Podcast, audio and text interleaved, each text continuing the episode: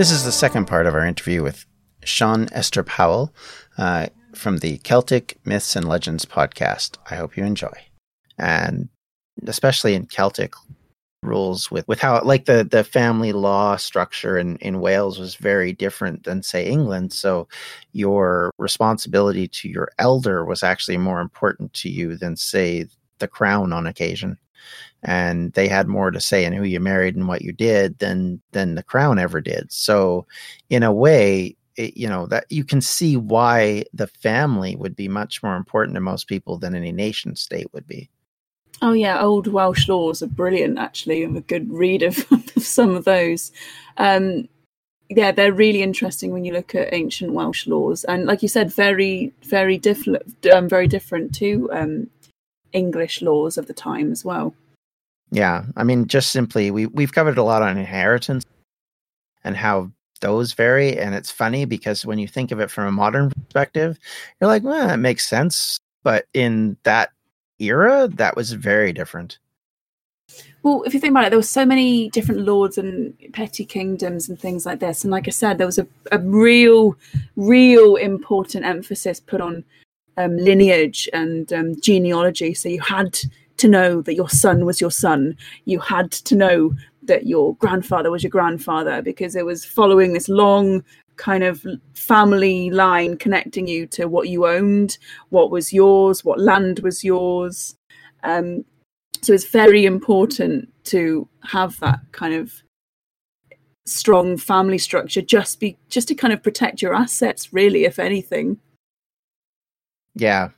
Yeah for sure. And of course that's that's what led to the split up of the various kingdoms because the more family you have the more opportunity they have to inherit. And uh, yeah it led to some fun discussions.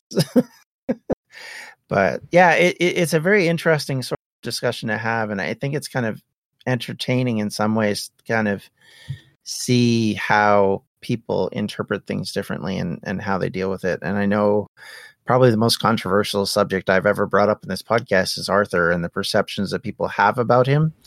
And I've actually had responses back saying, "Oh, how could you ever think that? It's so wrong." so it, it, you can see that people still value the older ideas, the old stories, whether those old stories are accurate or not, is always. I think it's still something that people look at and and cling to. I don't know if that's the right word, but you know what I mean. Like I think so, in a way. People are very drawn to Arthur. You know, Arthur exists not just in Welsh mythology, not just in French literature, not just in um, pop culture, but he's he's permeated everything really. You know, from mm-hmm. from music. You know, Roxy Roxy um, music, doing Avalon to Mists of Avalon, you know, the well known book series, to all these places where you can find Arthur and this idea of Arthur. You know, it's it's a legend that has escaped where its origins, if you will. It's so much bigger than just being, um, like I said, Welsh mythology or French literature. Arthur as a figurehead and as a hero is is um, a hero that people cling to. Is a hero that people are still very much interested in. Um, and as a legendary hero, you know, there's always this big interest in proving that legendary rulers and heroes were actually real. And then there's always the case of, oh, so he must have been from here. Oh no, he must have been from here. So as I said earlier, uh, made my little reference to um, Cornwall because we've got our own ideas that Arthur was actually um, born in Tintagel. So you've got Tintagel Castle now that's looked after by English Heritage, and they they really drum up that Arthurian narrative there when you visit it. It's brilliant, but it is very much drawing on legend and, and myths and legend to kind of draw up emotion in people, and it does. It works. Yeah, absolutely, and probably money. oh yeah, they need the money. yeah, yeah. I always think of that. It's always you know whenever the kind of thing. It, it reminds me actually of of Edward uh, the First when he uh, discovered in quotes the the burial places of Guinevere and Arthur, and there's all this coverage of kind of you know him bringing them out and honoring them, and they were like as if they had never lost. You know, they were as if they were not dead; they were just asleep, sort of idea. And then he reburied them to make sure that the Welsh knew that he knew where they were they weren't getting out. And it's just funny to me that that just the way that this whole thing, which really does start in that like 11th and 12th century has come to the point now where we write book after book after book trying to identify as you said you know where arthur it really was from which character which kind of has the name sort of fits that category. And i always go back to gildas when it comes to this stuff because gildas is someone who's raging at people i mean he's basically writing his old testament uh shout fest um basically saying how bad the Welsh have gotten and how or the Britons have gotten because of course they weren't Welsh then, uh, and and how this is why we have this plague of Saxons, and he never brought up an Arthur. so so you're kind of like, well, if he'd have been looking back at some golden age, and there's no mention, kind of Oh, makes you wonder. Well, exactly, especially as they would have been contemporaries, um, because Gildas, if I, I that might be completely wrong, um, was a sixth century.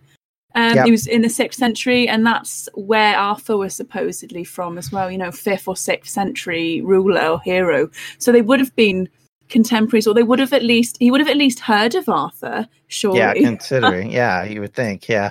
This is this is why people usually point to Ambrosius as the as the Arthurian possibility, because he's the one that sort of is mentioned as being the noble good guy, you know, the former Roman official who did something really good, but nobody really can identify that for sure. And that's where I kind of I always sort of say there's nothing wrong with following myths and having beliefs in myths, but it, you have to couch it in kind of realism on some of these things. And and with Arthur, that's it's very difficult to say definitely a yes or definitely a no.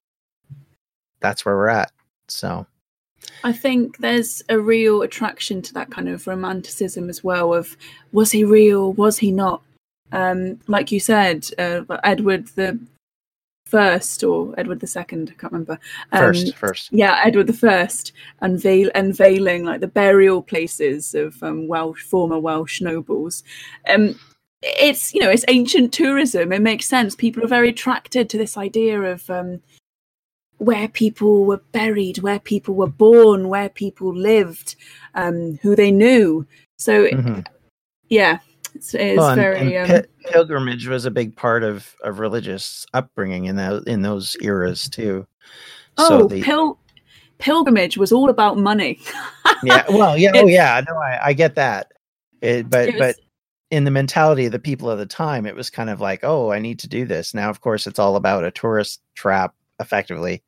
You well, ev- even at the time, pilgrimage is really interesting actually because I, I feel like pilgrimage is different for for some people and it is different for other people. For example, pilgrim uh, pilgrim sites for the monks actually uh, living in a site that was being visited was about money because pilgrims bring a lot of money. You know, they stay there, they eat your food, they drink your wine or what have you. Monks did like to brew lots of wine and other other things. They might not like to admit that, but they did. um, but for the people visiting these sites of pilgrimage, um, yeah, they they were they're spiritual sites. You're wanting to have some kind of spiritual journey, some kind of learning epiphany. Um, and then for other people, like I said, the people that are there, it's about money. It's about making money.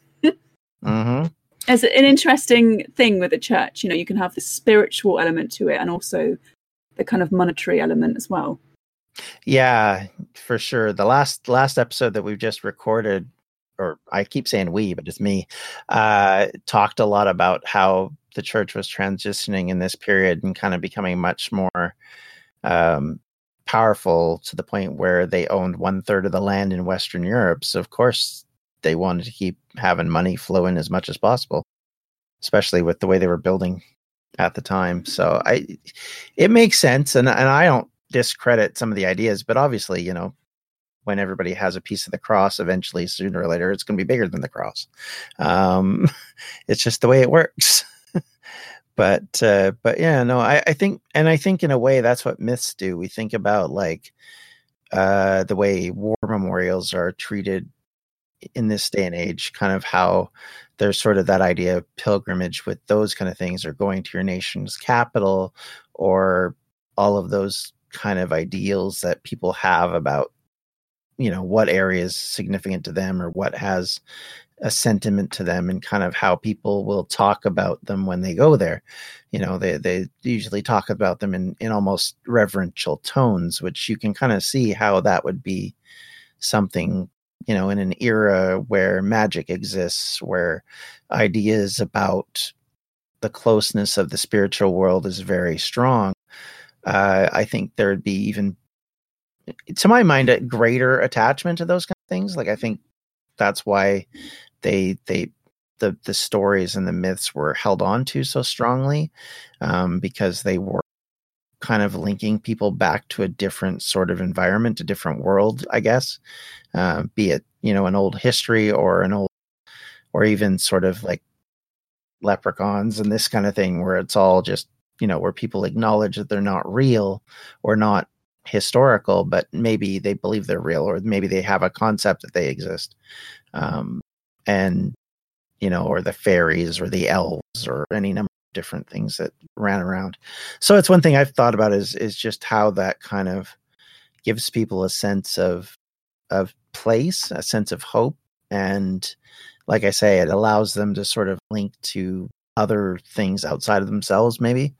Um, because I think that's what religion does. But I, I suspect there was things outside of that from, like I say, myths and legends. I mean, one of the things we've talked a little bit about on the podcast is how when the church reached Britain, there were all these Celtic gods floating around, and eventually they became, at least in some cases, uh, Celtic saints because the church couldn't make headway of getting rid of them. It seemed. Yeah, there's a really interesting kind of intersection um, between kind of paganism and Christianity um, in a lot of the Celtic lands because a lot of the things that people think are very Celtic, are very pagan, are actually Christian, um, or at least kind of very, very early Christian. Um, a lot of imagery that's quite kind of um, tying into green men and things like that. It's actually, you know, you see it, it's not a very old um, piece of imagery um, you know, you visit a lot of old churches in Cornwall and in Wales as well, and there's always a Celtic cross in front of them. Um, this idea of being kind of different is, I think Cornwall and Wales have a lot of, um, uh, there's a lot of parallels between the two. You can definitely, definitely um, see that. Yeah, for sure. And I think they remained in conversation as long as they were both independent too that's one thing I've definitely noticed. Like trade and all that continued to exist between the old North, which is basically this the. A news story gets shared by a friend on social media, or you catch a tweet that really makes your blood boil. But how do you separate fact from fiction? That's the premise behind Disinformation, a 10 part series from Evergreen Podcasts and Emergent Risk International coming this fall. Tune into Disinformation wherever you get your podcasts. And remember, don't believe everything you read. Hello, everyone. My name is Tom Kearns, and I host the Anglo Saxon England podcast where I cover the history and culture of England from the departure of the Romans in the 5th century to the Norman conquest in 1066. So far, we've surveyed the collapse of Roman rule in Britain, the migration of the Anglo Saxons, and the history of Northumbria from its beginnings in the mists of legend to its destruction at the hands of Viking raiders in the 9th century. I hope you'll come and give it a go.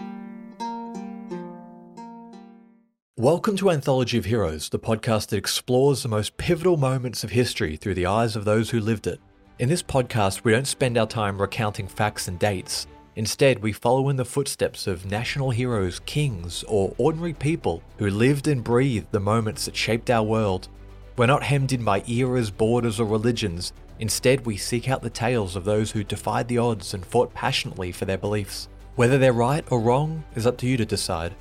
From Vercingetorix's doomed rebellion against Rome, to Osceola's unshakable war against the USA, all the way up to the inspiring Sobibor concentration camp uprising in World War II, each episode is an immersive listening experience, blending music and sound effects to really draw you into the story. Our episodes go for about 45 minutes, making them perfect for your commute, and are crafted using a wealth of historical sources, which I list on our website if you want to learn more.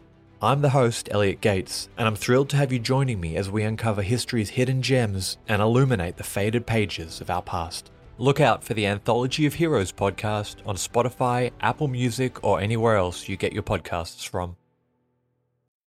English Scottish border area where there were still Britons, and then down to Cornwall where they were, you know, still working within each other. I mean, Tintagel had been getting copper from Wales, for example, as one of the places where they got it from. So they were, and they had contacts to Byzantium, from from what we understand. So they they had connections to the outside world that still linked them back to Rome, going into the into the later antiquity and and early medieval periods, which I think is interesting and I think very fascinating to sort of look at, and you can kind of see how stuff would just sort of spread between all those groups because there'd still be you know sailors coming in and bringing you know stories of different events and adventures and all that kind of stuff. So it's still trickle in from various places.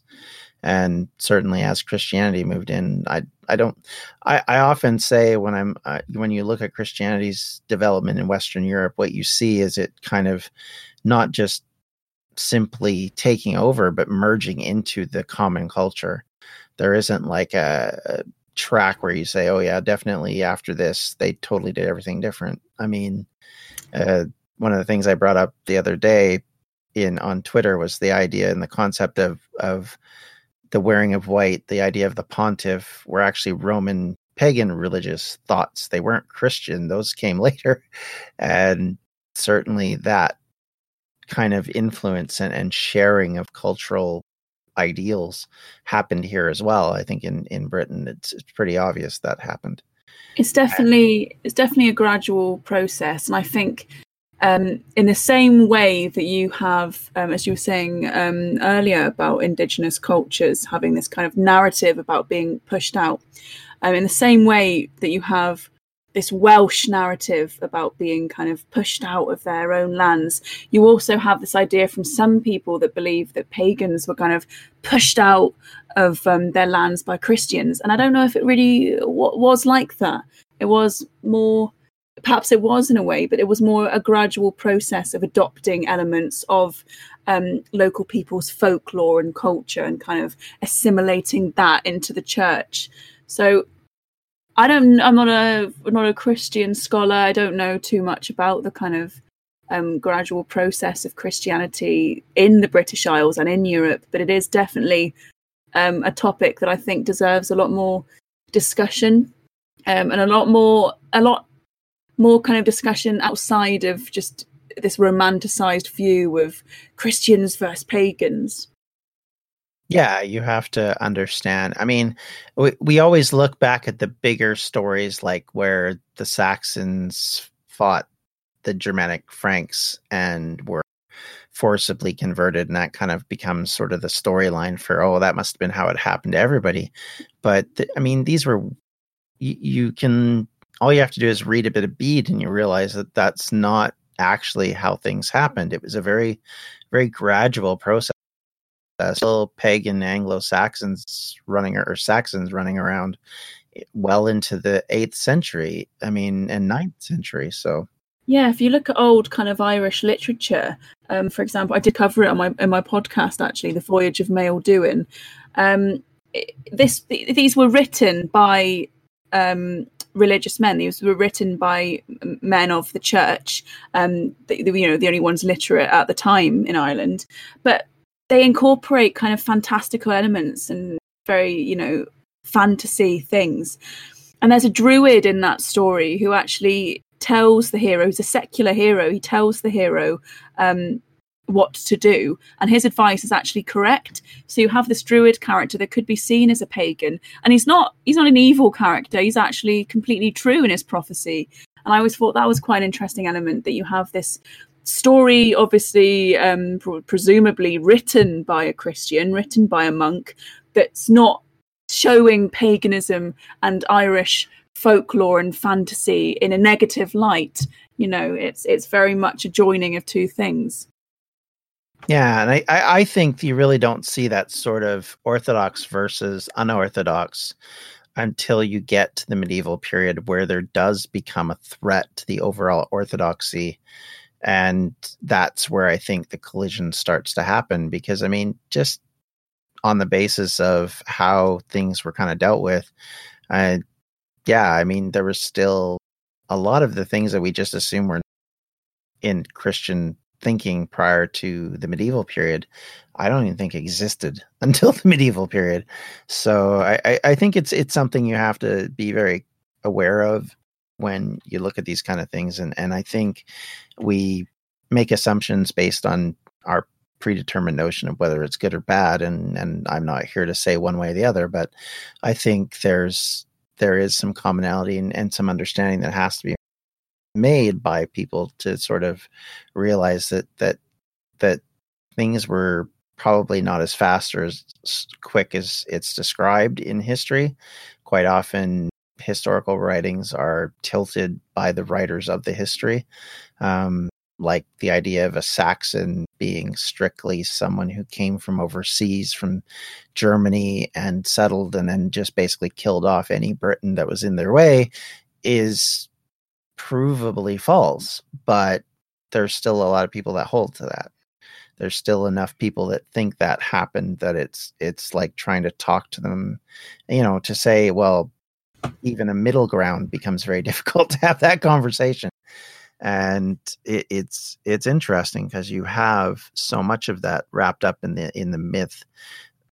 I mean, Bede's stories and, and Gildas's are nothing more than myth different than than Arthur. Hengist and Horsa and all those people may or may not have existed, and and the story of the foundation of Anglo-Saxon domination in England is at best speculative.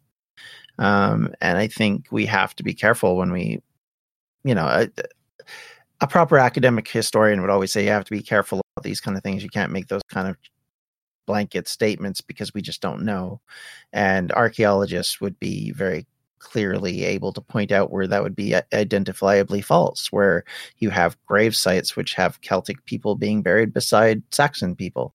You have people who are obviously from other places who are wearing clothes that are de- identifiably Celtic. There, there's nothing that says for sure one way or the other that this is what happened. It's just we have these writings that we have to take into account and be mindful that that they're writing a history. It's just you have to be careful to say, okay, how much of this can I say for sure is accurate, or how much of this can I say for sure isn't? If I can't say for sure, then I should at least qualify that when I'm talking, you know, so that people understand that yes, we think it's this way, but we don't know it's this way. And I mean, yeah, certainly. I mean, especially when you start looking at history, um, ancient history, that's kind of half or more than half shrouded in myth and legend rather than actual archaeological and actual literary records. You know, you have people view that then and they take like you said people take their own preconceived biases and notions and then imprint that on whatever pieces of evidence that they can find to um, agree with that and you have to realize that a lot of our history kind of is seen through the lens of historians and they weren't unbiased at all. No, no. yeah, and I would argue it's very difficult to be completely unbiased in any of these circumstances. Always looking at things via perspectives that we're brought up in. I mean, our understanding of nation states is categorically different than the way they existed prior to, say, the 1700s. And yet, we'll still look at things through that lens because that's what that's our our understanding. So it, it, it I think the big trick is to be able to say, as an academic, to go and say, okay, knowing that, how do I look at this in a way that makes sense to what was going on instead of what I perceive was going on or the assumption I want to make when looking at a document that says, oh, this person's just like me and I see exactly what they're going through because it's just exactly like what I go through. And yet you go, well, yes and no. and it, it's it's interesting. I, I think history is incredibly fascinating. I think it's it, and I I love looking at the mythology that goes around it because I think it's integral to how we perceive our histories. Um, and there's a lot of talk in academic circles about the idea of memory and kind of what that does to people where what you think happened is more important than what really happened because if an event happens to you you you might write it down when the event happens to kind of not go into this in huge detail but say you're in a car accident you wrote it down at that moment and you so you know you gave out everything you knew about the accident.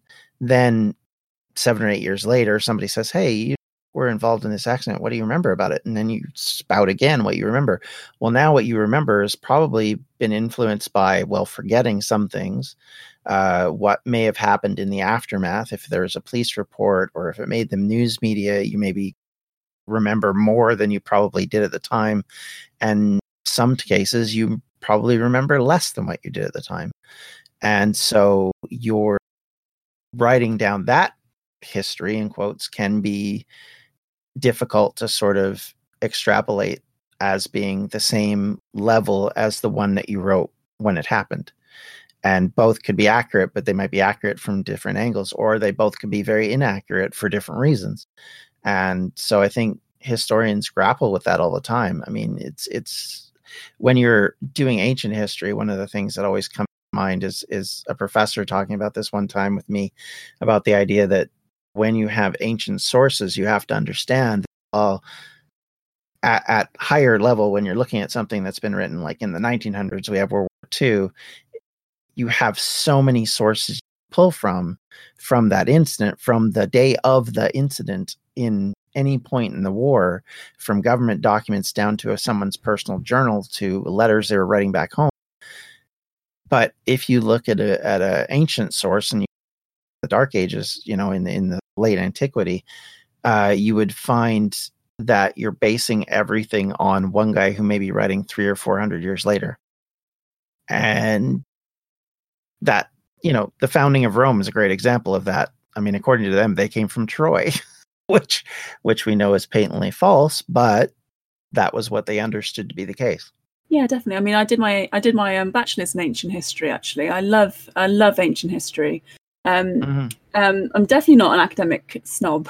I think folklore and mythology is just as much an important historical tool as as literature and as archaeology. So I don't want to mock people for kind of reading into um, ancient history and reading into things through their own lens. Um, but it's definitely something to remember, isn't it? That when you get to this period of history where you don't have um, literary references, where you where you don't have archaeological evidence or any kind of reference in law books, in courts, um, anywhere at the time that might have named someone, when you don't have that name and someone does kind of become part of a legend, uh, it's easy to kind of put all of our beliefs and thoughts on that person then. Whereas i think what's so attractive about owen glyndwr is we know that he existed. We know that he was a real person um, so it's it's really easy then to make a kind of romantic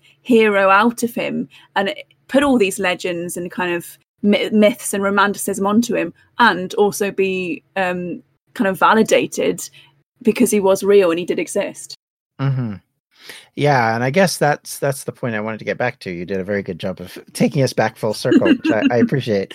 Because realistically, I mean that's that's what it comes down to. Like even today, we we still have. I mean, so my first understanding of who Owen Glyndwr was came as a high school student looking things up in a, in a library, and because I, I was curious to know more about Wales in general, and the exposure I got from him was through poets who were writing at the time, through the scholars that were writing their own version of the history at, in later, obviously in more modern era.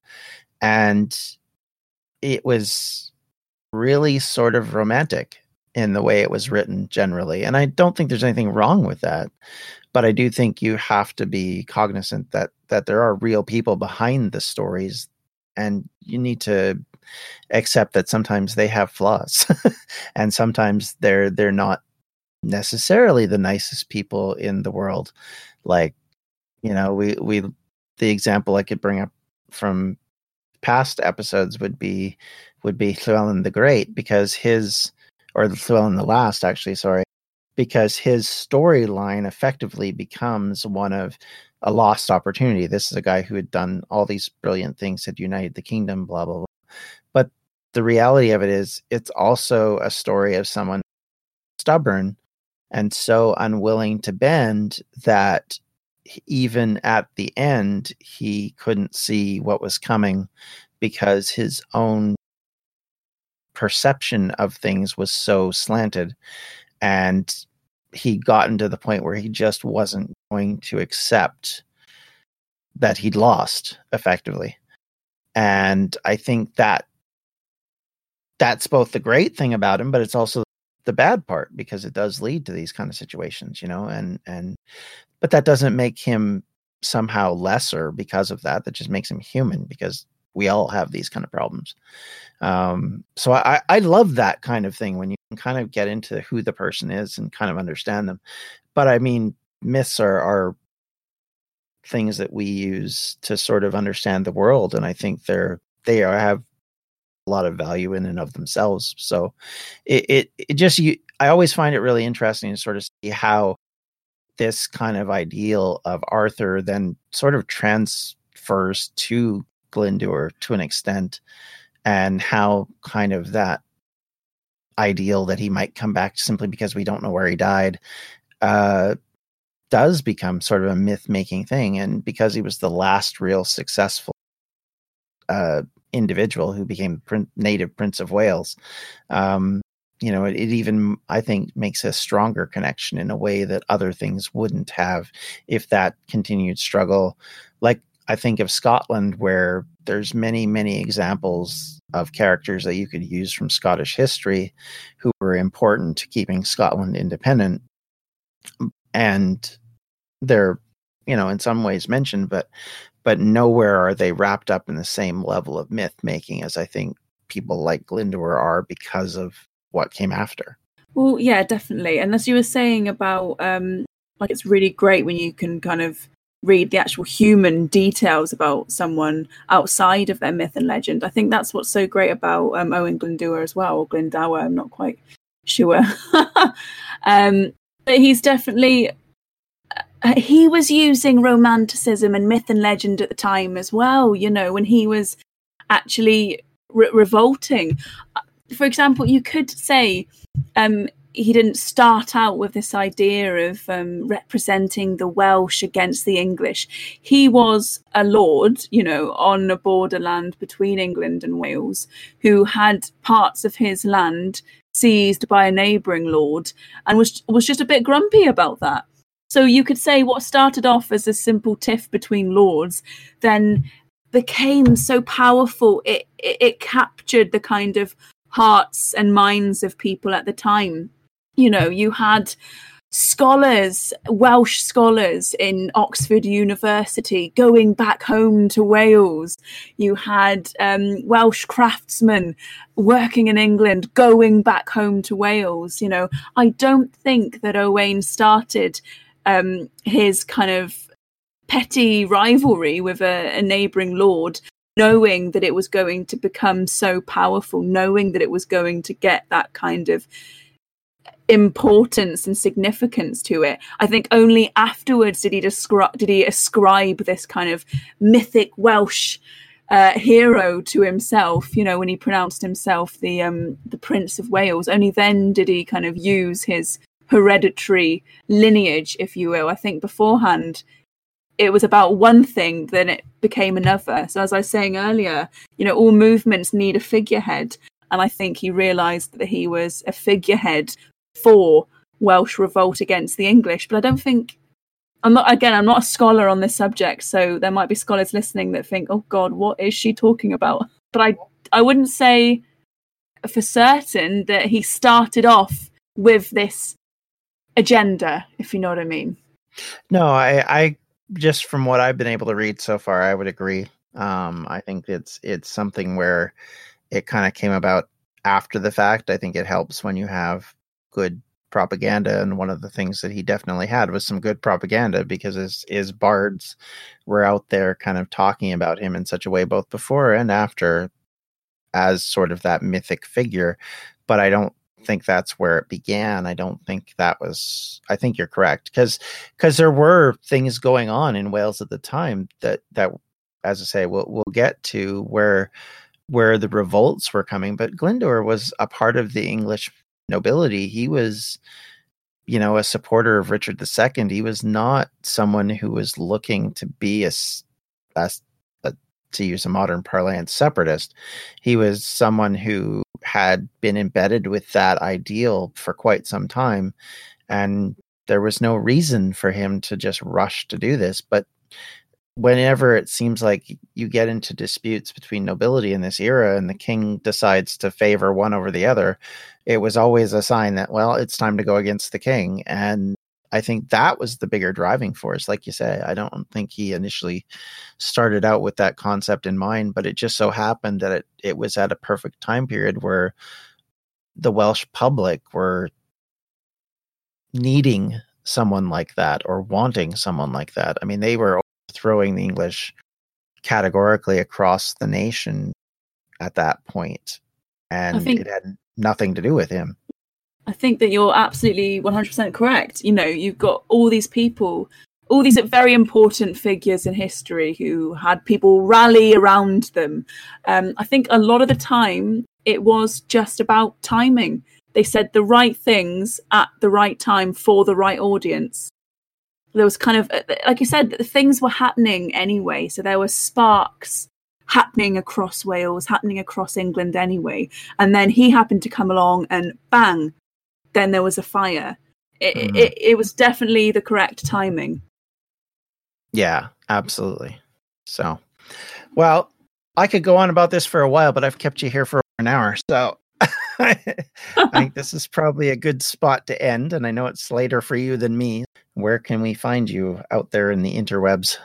Oh, out there in the the the darkened no, not the dark web. I don't know why. no, that. not the dark web. We don't talk about please, that. please, please, don't look there. um, I don't really know what that even is, to be honest. Um, you can find me um, on Twitter as Sian Esther. I post a lot about history and folklore and things like that. But primarily, if you're interested in myths and legends, especially pertaining to Wales, um, which I'm assuming your listeners will be, um, you can find my podcast at Celtic Myths Pod on Twitter. It's the Celtic Myths and Legends podcast. So I'm on iTunes and Stitcher and um, Spotify, and I think most of the other ones. I hope. I'm not really quite sure where I am, but you know, I, the podcast surfaces up quite a bit, so you can find me on there. Um, so uh, that's why I would direct you. Hmm. And uh, I have listened to a few of the episodes. I really like it. I think you're the, the, you really do a great job kind of covering these ideas and getting across so many cool aspects that uh, yeah for sure i please go check it out and um, if anybody has any further questions or comments or concerns or anything else, you can reach me at the uh, Welsh History Podcast at gmail.com, uh, on Twitter at Welsh History Pod, or on Facebook at facebook.com forward slash Welsh History Podcast. And you can contact us on anything else, on any other subject at distractionsmedia.com. Uh, until next time, everyone, take care. Have a great day. Bye. This has been a Distractions Media production. And for everything we do, check out distractionsmedia.com. I'm Ken Harbaugh, host of Burn the Boats from Evergreen Podcasts. I interview political leaders and influencers, folks like award winning journalist Soledad O'Brien and conservative columnist Bill Kristol, about the choices they confront when failure is not an option. I won't agree with everyone I talk to, but I respect anyone who believes in something enough to risk everything for it. Because history belongs to those willing to burn the boats. Episodes are out every other week wherever you get your podcasts.